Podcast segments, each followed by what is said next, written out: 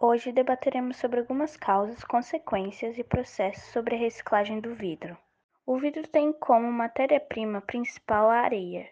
Junto dela são adicionados outros componentes como a barrilha, de onde é retirado o sódio, e o calcário, de onde é retirado o cálcio.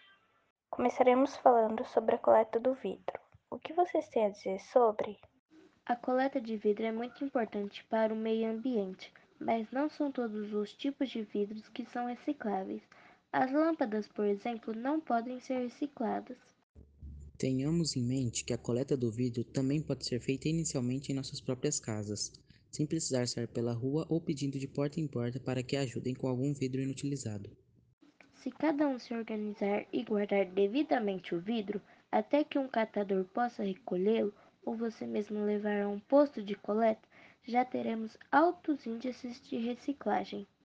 Quando for armazená-los, os embrulhe em jornais e coloque-os em caixas de papelão ou sacos grossos e os etiquetem, pois assim quem irá manuseá-los não se machucará. Agora, o que vocês podem nos dizer sobre alguns processos de reciclagem?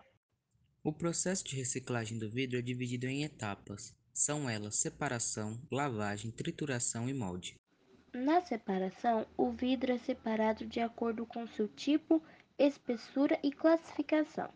Após isso, ocorre a lavagem, na qual são retiradas todas as impurezas e restos que normalmente ficam na superfície do material. Na fase de trituração, todo o material é reduzido a micropedaços, ou seja, pedaços muito pequenos, que são submetidos a temperaturas altíssimas, acima dos 1300 graus. Assim, o material se funde e fica pronto para a etapa final, a modelagem.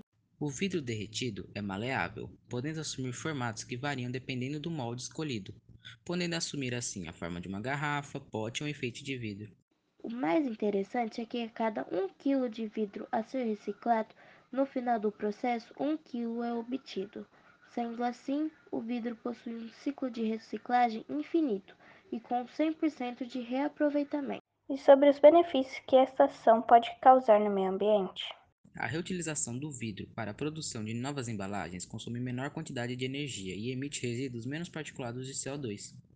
O CO2 retém calor nas camadas mais baixas da atmosfera, desequilibrando o clima e aumentando as médias de temperatura, contribuindo assim para a preservação do meio ambiente.